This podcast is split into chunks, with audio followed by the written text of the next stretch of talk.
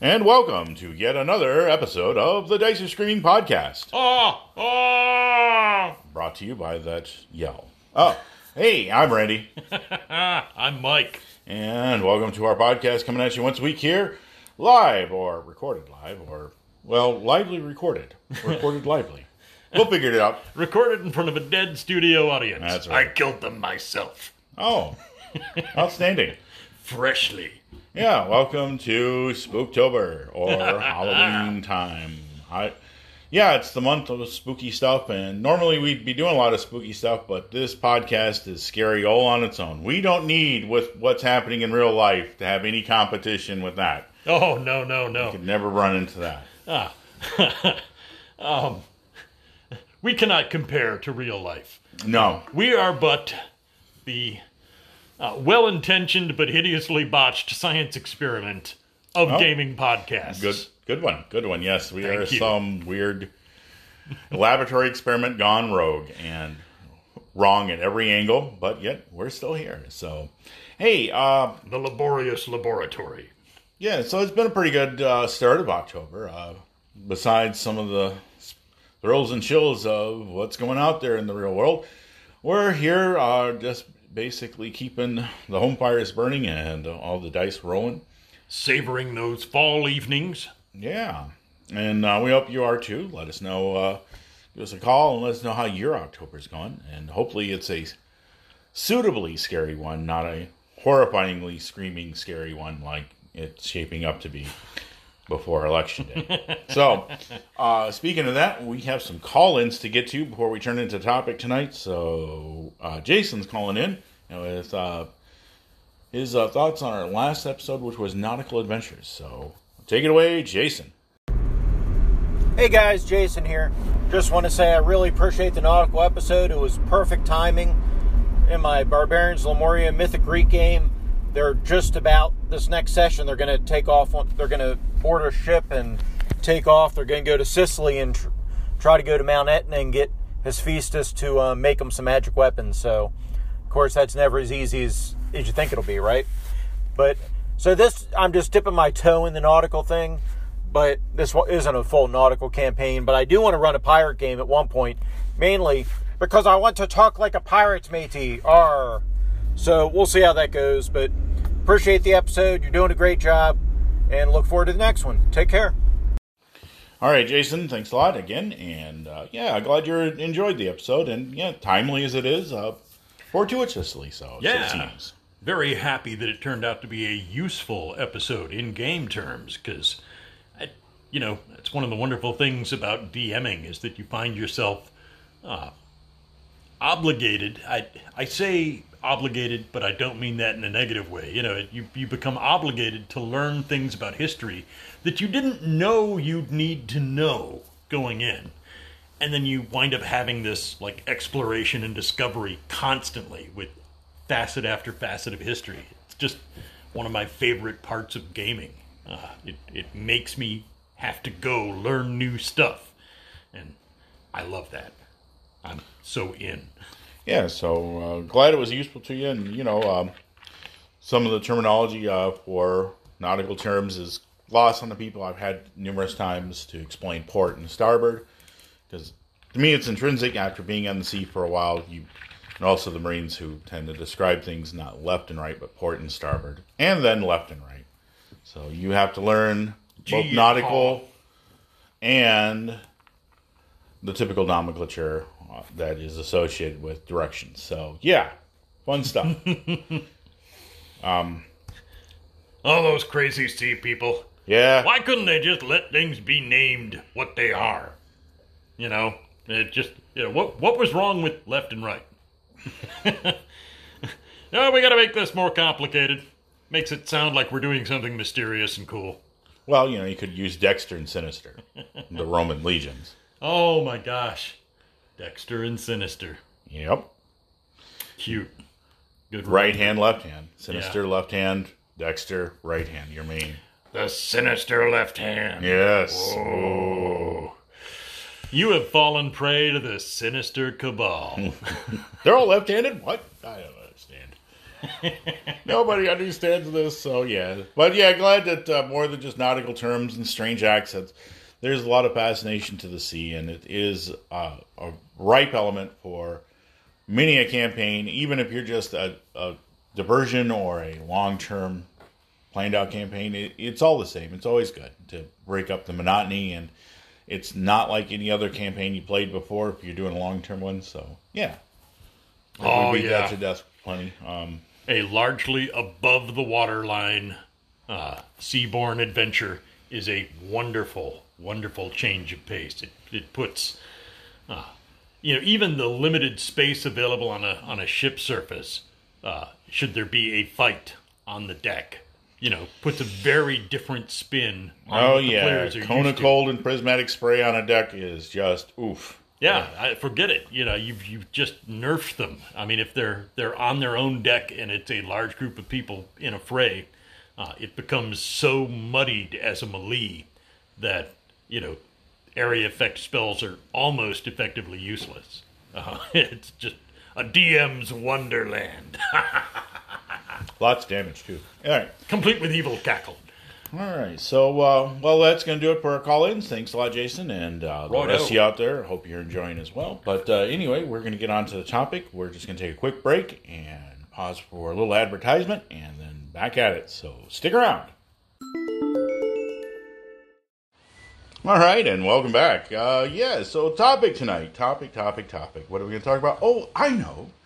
It's October. Let's talk about scary stuff. Oh, no, okay, we already said we weren't going to do that. What we are going to talk about is pulp. And while we have delved into pulp before, tonight we're going to delve into the early roots of pulp, namely in science fiction. Now, this isn't going to be a gaming heavy topic, but it is going to kind of be a ramble on about where science fiction came from and some of our thoughts and favorite things, which does apply to Appendix N. So you can link into that. But we thought that we would have a discussion, since this is kind of a Halloween topic, about some of the early influences that later would become science fiction. So I'm just going to hand it over to Mike. You can start us out. What is the first pulp science fiction? Uh, I am not alone in the opinion that uh, while there are fantastical pieces of speculative fiction that predate what I'm about to mention, uh, they leaned towards exactly that word fantastical. Uh, they did not attempt to explain exactly what mechanisms uh, were involved. Uh, no real attempt was made to explain why these amazing things were happening. So the core difference is that in Mary Shelley's Frankenstein, Oh, you know, rolling the yeah, rolling the clock back to the like, n- well, almost exactly 200 years ago. I mean, just a couple of years short, but uh, Yeah.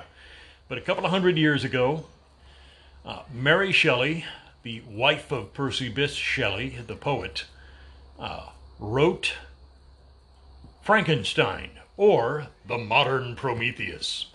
And in this, science was the prime mover in the plot, uh, with its enormous questions about life and death, uh, the relationship between man and God, uh, just a fantastic allegorical tale. And science, for the first time, played a huge central role in explaining how these events came to pass. That was an incredibly new thing for that time. And so here's this underrated novel that just lurked in the background, but it had an enormous ripple effect. It opened the door to later authors who would then follow suit and use science as the prime mover in their fiction. Well, yeah, and it was also written in the 1800s, 1818 to be exact, when it was first published. And of course, it was a little writing competition, and you're probably all familiar with that. But the nice thing is, there are themes of occultism, and even, well, of course, horse horror. There's the grotesque, and there's the five forms of horror, two of which are present. But more importantly, it's not just the horror of the act of creating uh, the Frankenstein's monster. It is even in its creator, and the creation is horrified. They're all like everybody's really scared. Okay, yeah, I get it, but okay, kidding aside, there is a lot of horror going on here, and not much occult. Although there are some uh, tropes and themes that are hinted at. The delving into the nature of life and death, the afterlife, that you know, in the animate clay is made living once again. What enters, you know, where what of the soul and such certain things about that, but you know, uh, science fiction novel, the first one, yes, it was. Com- it, she didn't exactly go through the process. I mean, everybody associates Frankenstein with the doltish monster that was portrayed by Boris Karloff. No offense to Karloff's interpretation. Christopher Lee would do it for Hammer horror films. Yeah, uh, obviously, this De Niro later on. This was not micro-specific hard science, but the the pretty clear implications were that you know these are elemental forces had to be harnessed in order with which to trigger the original convulsions of life within this inanimate object. Now. Correct. Uh, to so there was a little bit of the golem. That's the other. I thing. was about to say, yeah, exactly. An excellent point. That uh, you know the inspiration for Frankenstein would go back to uh, you know the tale of the golem, which uh, you know inanimate clay made life. Uh, yeah, and also uh, I guess the castle that they were layered up in an alchemist had engaged in experiments two centuries earlier, which uh, lended an air of mystery about the place, which caused. Wasn't by any chance John Dee, was it? I'm, I'm not sure. Uh, that or uh, Magnus. Uh, yeah, you might. Magnusson. Yeah, Magnus von Magnusson. Oh, you know, he's so cool. He's like a German rock metal musician, you know. Magnus von Magnusson von Magnusson son. wow. Und his band. Yeah, he's from yeah. Norway. It uh, has a good beat and I can dance to it. So, uh, would you like to touch my monkey? No, I don't. I don't. Oh, thank you. No, we're past. So we're gonna go back on uh, some hardened chops here. There's a couple from Jules Verne. That... I, I, I got to roll back one more okay. thing about Frankenstein. Okay, like at the time it was written, uh, Percy oh, yeah. Shelley and his wife Mary Shelley uh, were basically holed up in a castle with Lord Byron competing. That could be a horror see, story in and of itself. Well, not a horror story. Uh, you oh. know, oh, it's a romantic fan fiction that uh, may have come to life on its own. I, I think that uh, that monster got brought to life, Ooh. but uh, they were competing to write things, and out of that competition came her, you know, first proto work that ultimately became the finished work Frankenstein. Uh, so, I mean, kudos to them. Uh, who throws a party and then changes the world of literature forever because contest? Right, and like I was alluding to, I guess uh, maybe fill in a gap here or two. That yeah, Byron is my power animal. You, you, there you go. Yeah, you can't go wrong with Byron. Um, I think that uh, a lot of people associate the electrical gizmos, the Tesla coils, you know, that creepy laboratory oh, kind of stuff with the Universal film, which is so iconic that actually now that any story involving Frankenstein, which I would also be remiss if we didn't mention Van Helsing, my other favorite uh, movie, gets a lot of poo pooed by some critics, but I like it. Uh, since it was Universal, they were able to use that again. But you know, there were so many things that she said uh, or intend, intended it to be, and it later is now attached to that that has been forgotten as well as added on. So it has become almost mythologized in film and our popular literature. Um, I think that uh, Boris Karloff's iconic portrayal is become iconic just for the fact that it was so at the time shocking. Oh yeah, it, it was so stark. He was literally a he the makeup artist and all the effects had achieved what she had set out to do. So I think on that part, anybody who says, well, it's not really true because now the Frankenstein is the monster rather than the creator, which, hey, there's a point to argue in the book, which is the monster, you know, uh, they go through it. And uh, that she developed this, and of course, she was known for her poems afterwards as well, and some of her other writing, that she created science fiction that a lot of people considered the first true science fiction story. And like Mike so eloquently put it, that there were terms of fantastic in other attempts at this, but Yeah, Voltaire's uh, Candide is uh, well, and other tales are you know full of fantastical occurrences. Uh, Gulliver's Gulliver's Travels. Uh, again, you know, it Yeah. stretches the bounds of credulity, goes to fantastic places. Uh, these are things that they make no attempt to connect science to an explanation, not even a cursory attempt. It is simply assumed that the fantastic or the mysterious or the heavenly, uh, be it divine or magical, something is uh, the prime mover of events, and it is not science. So that's what puts Miss Shelley completely apart from the pack. It, it's one of my all-time favorite reads, and I still think it's one of the great books of the last couple of thousand years. You know, it's a truly remarkable event that put things in motion that led to an entire genre I love. So, totally. Well, yeah, win. and it inspired you know uh, plays and film and radio shows and all sorts of things. You know, comic books and uh, literature is rife with the invention spring from her initial tale. So Yeah, the curious invention that uh, suddenly makes the incredible possible. yeah, the science was accomplishing great things. Now we're going to move it on along and Yes. Jules Verne, and uh, we could talk about uh, Twenty Thousand Leagues Under the Sea and Mission to the Moon. Um, and those are traditional ones, but the ones we want to focus on is Around the World in 80 Days. Yeah, because this is a moment of grounded literature. Yeah, there was a fantastical sub that you know called the Nautilus, the first nuclear sub in the world, was the USS Nautilus, which was powered by a primordial force of untappable or unexhaustible energy. Uh, yeah, atomic energy. Anyone guy called it, and you know Cape Canaveral for the mission to the moon. Yeah, but some of the other elements were a little yeah okay. They did stretch the credulity, but here's one where, as Mike says, is perfectly grounded. So I'm yeah, gonna shut up. The wonderful thing about Around the World in 80 Days is that it was more, less like true speculative science fiction. Uh, it was grounded completely in what had already been provably achieved. But it was a celebration of how far transportation had advanced in that century, in the, the century prior to that, that it was now possible to circle the globe uh, in, well, less than three months. Uh, a thing that, to the overwhelming majority of humanity, seemed as though it was still speculation. Like, no, it can't be done. Uh, and the book basically cast down the gauntlet and said, no, no, I dare to prove you wrong.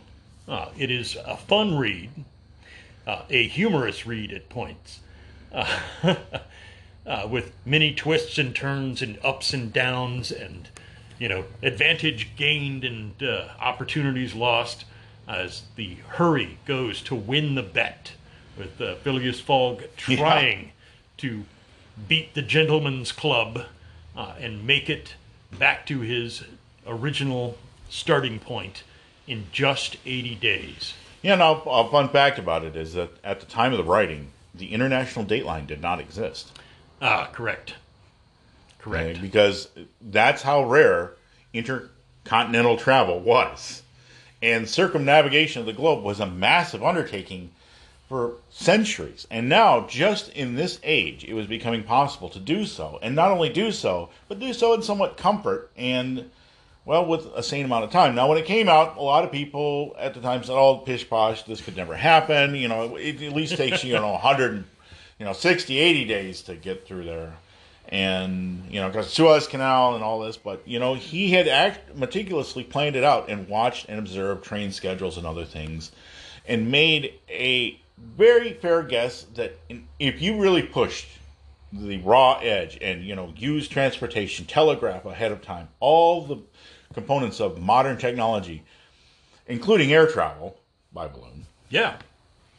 then you could accomplish this task now you know later you know even just a couple decades it was like oh 80 days psh, that's slow yeah, that- it didn't take long for that to, to change, but this was a book that openly acknowledged that the world was shrinking in effective size owed to speed of communications and speed of travel.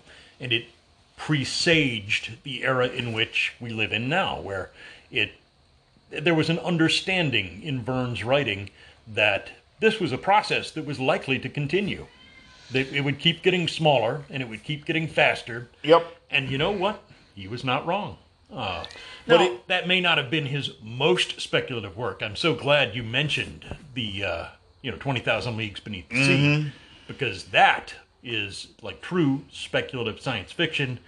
Uh, doesn't go into the absolute hard and rigid details that, you, that we began to expect of hard science fiction later, but it does meet the criteria. And, you know, more than that, it was a.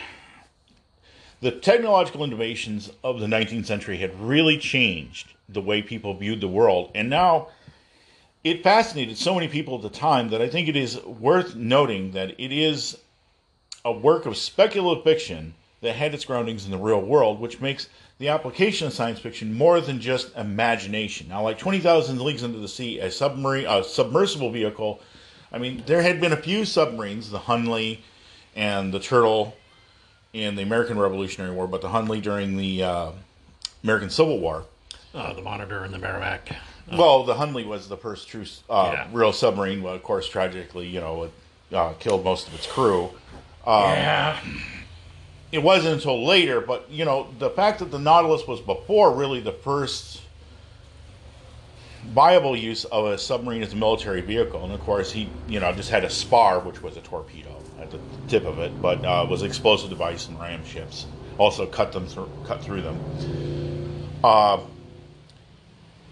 it was still kind of like uh, you didn't have any practical application for it, but the fact that it, uh, a vehicle, a single underwater vehicle, could achieve such devastation on shipping was, you know, kind of a lot of people did raise some eyebrows outside of those circles. And uh, later, uh, you know, the American uh, Navy, along with the British, they started looking very seriously at the submarine as Yeah. a military vehicle. And I'm not saying that Jules Verne specifically uh, put them in it because the Hunley had already been practiced on, but just the idea that once you had a secure source of power uh, and method of propulsion, that you could really do a lot of damage with one of these vehicles. And Uh, the, the longer you didn't need to go home, the more dangerous you were. yeah, and was, we're just talking about the Nautilus or the nuclear powered submarine.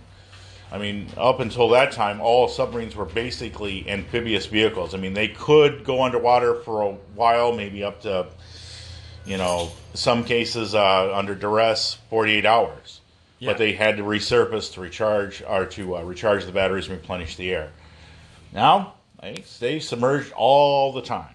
They- Yeah, and true to form, Mr. Verne had extrapolated from what already had been accomplished uh, and pushed it forward in imagination to what was ultimately going to be its conclusion. Uh, uh, again, that is a rare gift. Yeah, and the fact that uh, the um, Around the World in 80 Days, although a fun novel, it was also uh, the start of global tourism and the fact that anybody in relative comfort and safety could sit down, draw up a schedule, buy tickets, and travel around the world. A feat previously only reserved for, you know, adventurers and the most hardy of people. You know, you'd have to go across here on with pack animals and supplied and provisioned properly across these great areas. No longer. A train would do it. And Yeah. so, yeah. Uh, so that's where a more practical advance to science fiction. And that's where we wanted to pay a little homage to Mr. Verne. He did a lot for us. But uh, here's the one where we get back into the creepy part The Strange Case of Dr. Jekyll and Mr. Hyde by Robert Louis Stevenson. Ah, and I mean this uh, Robert Louis Stevenson. Some may remember him as uh, you know Robinson Crusoe and things like that.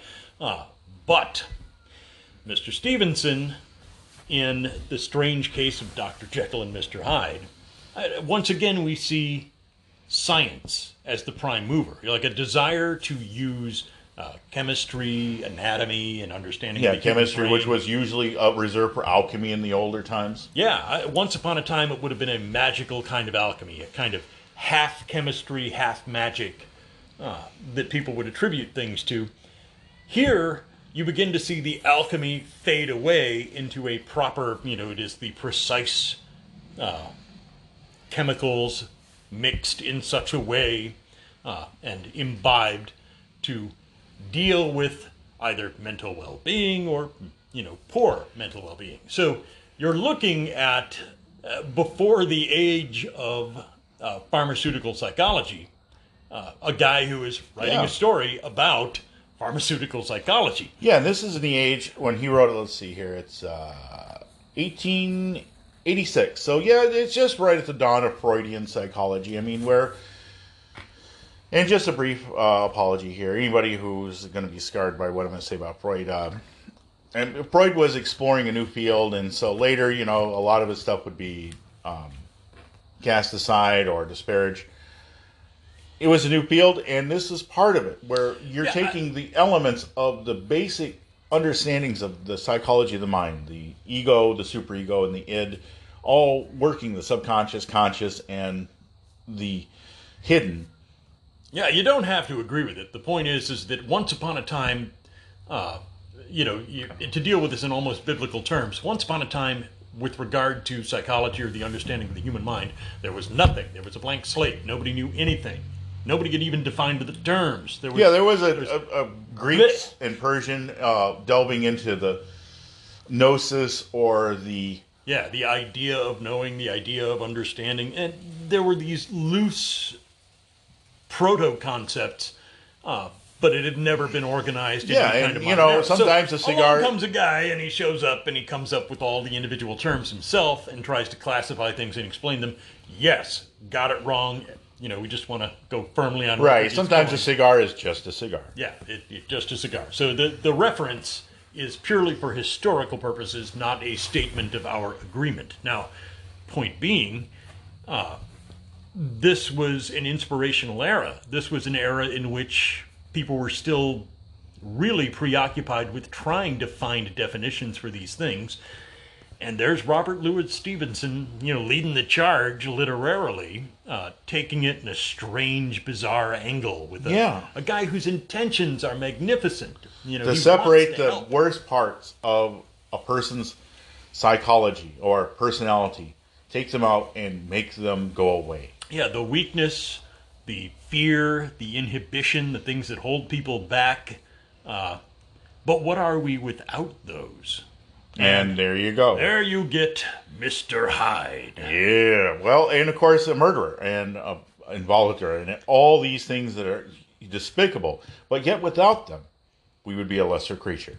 Yeah, at, that it's somewhere in between the the two extremes is that that person in the center that is well rounded that gains from the struggle to control themselves that you know in, in that you find a whole person as opposed to the radical halves that is you know malevolent addiction to Oh yeah, and addiction, uh, psychosis. Uh, oh geez, uh, you know you can just go all the way down the line of all the things that even modern psychology and pharmaceutical studies still have yet to deal with.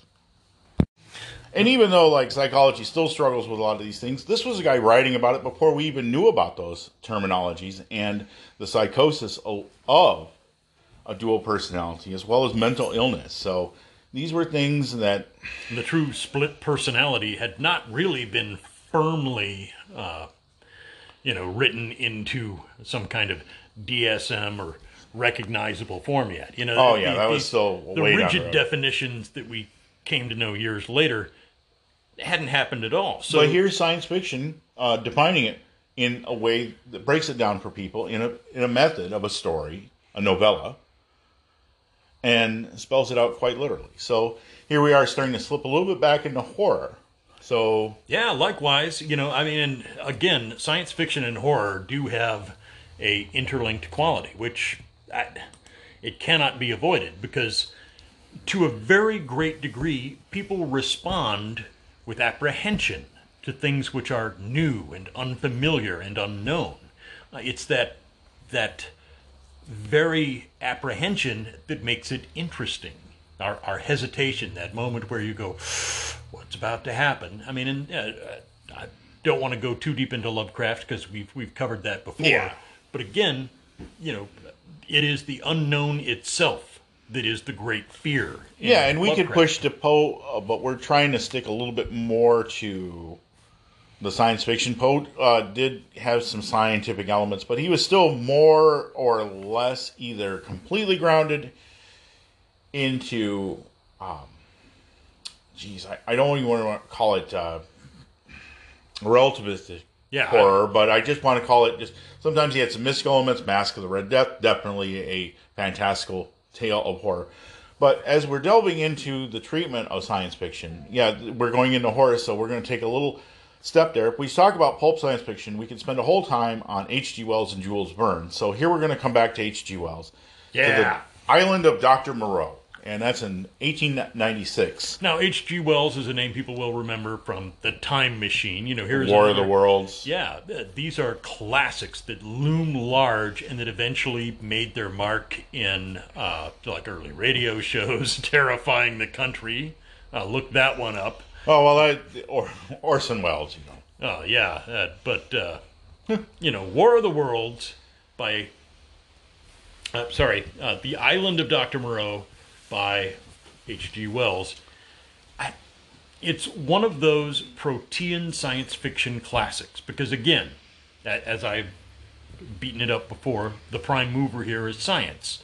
Uh, a man shipwrecked upon an island, uh, and believing that uh, the, the good doctor thereupon uh, is doing remarkable work for the benefit of humanity until the precise nature of his horrific experiments becomes clear. Yeah, he's like uplifting uh animals, but it's not animals that are being it's men that are being lowered. And again, it's more here's where is, is the horror element of science fiction comes in. Just because science can do a thing, should it? And it brings in the question of morality, of ethics, and of the ultimate goal of what science can do. And left to its own devices, as Dr. Moreau is, he has no one ans- to answer to, but as he often says, but God. And he's doing God's work. Where God made a mistake, he's correcting that. Yes, at last I have perfected the five-assed monkey. It- So, Sure, okay. all right, my South Park reference is out Yeah, for the moment. right. But uh, the, the Right. the point is, this is a terrific novel that, uh, again, science is both the hero and the villain. Villain somewhere Right. in here. Okay, it, it's its potential to transform, uh, and it is accredited as the means for transformation uh, entirely. You know, there's no mystical nature to this. It is purely that uh, a firm understanding of the sciences has made this incredible breakthrough possible. However, once again, the flaw uh, is that humanity is in charge of this, and humanity does not have a great track record with making awesome, responsible decisions with enormous. Right, and here you know here are these chimerical. Uh, I don't want to call them abominations, but these aberrations that are created through cruelty and with no morality or direction. After they fail to meet the standards of their quote unquote creator or uplifter, they are then discarded as failed experiments and left to their own devices, which is horrifying. And then on top of that, you also have that these it was not any mystical element. It was a vivisection and the treatment of processes before we even knew what genetics was. Heck, DNA wasn't even really discussed other than in abstract forms until much later in the 20th century. So here again, science fiction doing something that later we would learn like, wow, that is, you know, it is possible. And just because science can do a thing, should it do a thing? Yeah, but Mr. Crichton with Jurassic Park, Yep. uh, you know, brings us full circle. I mean, it's an homage back to these classic novels that we have mentioned here. And sure, there's some people who say, well, you know, like uh, 80 Days is colonialism, and uh, you know, this Oh, well, there's some certainly. racial overtones in uh, H.G. Wells. Okay, look, we're Uh, just touching I, on. I, I am going to say that like everybody past a certain point is pretty much guilty of that. Okay, I, it's it's nolo contendere. Nice job. the oh you mean with the nolo contandre yeah no- no contest uh, the thing is uh, you move past a certain era and the overwhelming daily pre-assumptions and educational pre-assumptions in at least the western world were ludicrously biased so that it's literally impossible to separate the people of a particular time period from the prevailing beliefs of that time period. Uh, It's all tainted goods. So uh, there's just no way out of that. Right. Now, that having been said, did they create something amazing or not? Yes, they did. and it also inspired so many others in greater works and Oh, yeah. deeper investigations of these themes, and also presented the fascination with our connection to the part of ourselves, like with um, Dr. Jekyll and Mr. Hyde, that are intrinsic. Our animal natures are Oh, yeah, or indeed uh, very much a part of us still. And no matter how high we think of ourselves as greatly evolved, intelligent beings, we still have a lot of ways of animal behavior still ingrained deeply within us. Yeah, a lot of misbehavior owed to, you know, uh, impulse that is Well, not yeah. ignoble impulse leads us astray perpetually and uh, you know, sorry, we have no excuse for it. I mean, we have the capacity Well, yes, to but also like choose better. PTSD is linked a lot into how we adapted to a more violent and feral world. Oh, yeah. and look, so a lot of the hypervigilism that I and uh, uh, show, it, combat zones, yeah, great uh, tool for survival, but uh, it's an animal trait that's very, very important when you're in the wild, and it, it's why I'm probably a pretty good hunter. But at the same time, I no longer hunt, and yeah, no, well, I and mean, so it's a useless skill for me. But you know, it's darn annoying for some people to be around me. Yeah, I I gotta say that uh, it's interesting you bring up the PTSD as part of the the animal nature. Uh, I have always thought that uh, the process of trauma infliction on the human psyche uh, can take place in any number of ways. Oh yes, it's not even things. just from military experience. And the basic human response, like to stimuli, breaks down to one of two things, which is emergency responses and everyday responses. Uh, and if you develop a habit of using the emergency responses during times and places where you should be using the everyday responses, this is where those two things come into conflict. It creates an enormous problem. these problem. things don't go together. Yeah, one uh, of these things is different. and I, I referred to them as uh, crisis mind and prosperity mind. Yep. Uh, that in a crisis mind in a prosperity situation is woefully out of place, and vice versa. Having a prosperity mind in a crisis situation could get you killed. But yeah, there's still very good uh, reflexes to have from time to time, and you know, uh, I I think that I also respond Dr. to it. Jekyll and Mr. Hyde really kind of, you know, you're, you're seeing those those beautiful opposites. Yep. Uh, And also, Do- Isle of Doctor Moreau. There are some yeah. traits of being of animalism, like in a character like it- Wolverine, Some of it is a very popular uh, comic book character that you know has very feral responses, and uh, rightfully so because that's let him survive. And here we come to the pulp part uh, Yeah, about we're- survival. We're, we're creeping back into the 20th century now. Yeah, we go to these. Uh, I don't want to call them proto science fiction because they're not. They are fully valid science fiction. Maybe Mary Shelley's could be a stretch. I'm not going to make that argument. I think Mike's exactly right. I think it is really the first one uh, where you don't see any fantastical elements enter in other than that of the soul or. Yeah, it's not What is- magic. It is, you know. Uh, Yeah, you're dealing with even meta- alchemical preparation. They called it galvanism, I Yeah. think, at the time, which rather than metaphysical. yeah, electromagnetism. yeah Uh, galvanism was was was mentioned so yeah um but here we go you know uh, into the age of the more pulp stuff this is where we start to get close to lovecraft and robert e howard and again not, they are uh, robert e howard wasn't very science fiction and lovecraft had some scientific elements especially at mountains of madness if you don't believe me on that one but still I will. fantastical I will pause for one moment on Robert E. Howard in the sense that he was historically and geographically literate on a level that most people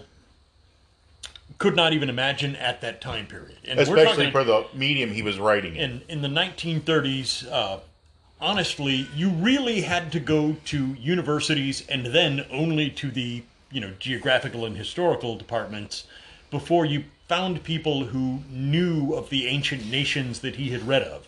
Uh, so, Mr. Howard did his homework. Yeah, he was almost writing historical fiction, which had been a historical adventure fiction, had been written by several other authors that names escape me at this moment. But but we flipped too far forward. yeah, the- now we're not going to touch on them because they're they really weren't science fiction. And if we had to get to science fiction, you you come slowly up onto what would really uh, loom large for the next sixty years: Doc Savage. Now, of course, from Doc Savage, uh, The Shadow yeah uh, was a first, but from that, then they started during these uh, pulp magazines, these uh, dime magazines that you would buy. Doc Savage was ver- uh, fully invented, full formed. Now, I, Doc Savage, you know, gets that special honorary mention. Uh, this was, you know, it was coming into being around 1932 and was first published by Street and Smith in 33. Uh, and Doc Savage was merely a human being, but, you know, through diverse you know that that combination of exercise meditation you know put through all of these things uh, by a, a diligent parent uh, his father had trained him uh, continually and he was already naturally gifted brilliant you know a, a true polyglot and polymath uh, somebody with like an exceptional mind who then proceeded to train that mind and train his body to such an extreme degree that he had approached the superhuman now worth mentioning, uh, Doc Savage may very well, at least in my opinion, be the uh, proto beginning for Superman, uh, the comic book, in some respects. That having predated it in pulp publication by several years, not very many, but it tells you what was brewing at that moment. Uh, now, Doc Savage had a team of diverse persons around him in the original tales. Uh, these eventually started to fall off in importance, and it started to, like, by the time they got to the uh, uh, other publishers of novels during the 1960s and 1970s picking up the Savage franchise, uh, they had really made it more about Doc Savage himself. But this was a purely human person who had pushed himself by means that were available to the farthest possible degree of extreme strength, endurance, intellect, uh, and ability. You know, pushing the boundaries of what we imagine a human being being capable of. Uh, and so, in that respect, it was very much a work of science fiction. Uh, you know, it was often alluded to. Uh, and being a scientist himself, Doc Savage. Oh yeah, you know, doctor. much of this uh, was referred to during the course of the series. Yeah, and it, it had uh, it had the, the elements from like the shadow, the crime fighting, the detective. Oh yeah, I mean this was pulp fiction after all, although it had also carried along the mantle of science fiction with it. But it was very pulp fiction. Yeah, he had uh, he was in um, the Empire State Building, had his own little uh, wing in there, and uh, could only be accessible. You know that would be later seen in the Baxter Building of the Fantastic Four. Uh, you had a lot of elements that would, of course, inspire others, but Oh yeah, Yeah. I mean if you look at uh, things like uh, the League of Extraordinary Gentlemen and things like that, Mm-hmm. they are all giving a backhanded nod, even Indiana Jones to a small degree. Uh, Right. Mm-hmm. Alan Quatermain, which uh, admittedly was not particularly amazing stuff uh, to me. That might just be me, but uh, a lot of the uh, intellectual adventurer. yeah, along with like Edgar Rice Burroughs, uh, Yes. Tarzan, and John Carter and the the Hollow Earth. A nice relationship there. Uh, well, I mean, actually, Edgar Rice Burroughs, I believe, uh, you know, predates some. Oh yeah, the- it, it does, but, Yeah, you know, uh, again, semi fantastical. They they stretch credulity of Uh, but Doc Savage inspired an astonishing number of things. Now, I it it's just a personal theory. I'm actually going to go out on a limb and just say All it. I'm going to say it. I believe that Doc Savage uh, in 33, uh, you had not yet seen uh, Nazism have its rise in Germany. You, like it, it was just a barely nascent. Well, thing. yeah, throughout the 20s, it was it was well uh, being watched, but everybody figured that the Weimar Republic and a lot of other things Yeah, would nobody- uh, prevail. nobody predicted in you know at that time period that it was going to go quite as far as it wound up going. Yeah, um, yeah, I'd definitely say that uh, you're still in the early 30s. You're still kind of in that safe zone where Hitler was still coming around in on the rise of uh, the National Socialist Party was still kind of there, but Mussolini was more uh, prevalent than Hitler at that time. Now, what year was uh, Superman first appearing? Oh goodness, you're gonna have to tax me on that one because I cannot recall off the. Uh, Attack, oh internet! No, oh uh, yeah, My point here is that Doc Savage uh, might very well have been the uh, kind of origin point for Superman. yeah. Uh, first appearance in Action Comics number one is 1938. So I believe that, I mean, well, there's a very uh, anti Nazi narrative, you know, very anti, you know. Oh uh, well, yeah, that's uh, because uh, Jerry Siegel and Joel uh, Shuster were uh, not fans of the Nazi. Well, sure, but uh, the point being that I believe that the mythos behind Doc Savage, the concept of the Superman, uh, because it had been the idea of a Superman had been so maligned and misused by the Nazis, uh, it was uh, Simon and Schuster that Yep, Joel Shuster. basically took it back. I mean, they reclaimed it and said, "Hey, instead of a narrative of a you know bulletproof Superman, uh, we're going to make him a alien from far away uh, who you know has a great love for his adopted homeland. Uh, you know, make him the outsider." Well, yeah, I think you're which- you're totally on on par right there. That there is a uh, connection between Doc Savage and Superman.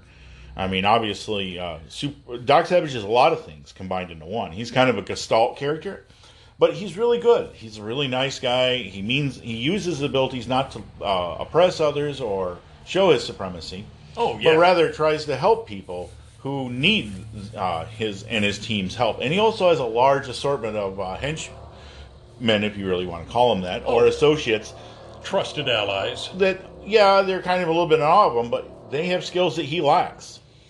And he needs them just as much as they need his, you know, super strength and nigh invulnerability. Yeah, that uh, his uh, unique abilities still leave him alone. Uh, you know, he is still just one person. So, you know, even Doc Savage needed help. Right, and we would also uh, like to talk about Buck Rogers and Flash Gordon, even though that they're science fiction. But we're going to leave that for uh, another time. Actually, Yeah, we're going to revisit that at a later date. Those two are worthy of their own episode at a later Well, date. yeah, that'll lead us to A.E. Uh, Van Vogt, uh, others that uh, you know, all the way up into the modern age of science fiction, where I think that that's where they belong. Yeah, uh, but to tie these together, uh, this episode has been about uh, cataloging a progression of events, so to speak. Not not direct. There were plenty of little leaps and things like that in between uh, that have not been cataloged here. But we we really wanted to hit the big notes on some of the most influential events in the writing of science fiction because that genre uh, had a great deal to do with, as I wound it up at the end there, the dawn of the pulp superhero, Yep. uh, which is a huge facet of gaming and geek So- culture, and it's such a beloved part of our here and now that I, I just really liked the idea of going back to that that first uh, cause and you know watching the slow progression over almost two centuries uh, that eventually brought us to now Yeah, and you know, science fiction has different approaches. There is science fiction, and there is science fact. And sometimes I think uh, we get a little confused in that, and uh, that's another uh, topic for another day. Star Trek would be notorious for that. The later iterations, specifically, like where they try to pseudo explain everything to the. If we change the phase array through the, deflector screen, we'll be able to change the warp frequency module later. Okay, thank you. But you know, you just could have said some stuff, and I would have been just fine. Yeah, just you know, uh, have Scotty say, "Oh, we've got to visit a gas station, sir. We're all out of Well, it's the lithium You know, crystals, or it's this Juja, you know, versus uh, this Gizmo and Whizbang thing. I, We need the MacGuffin.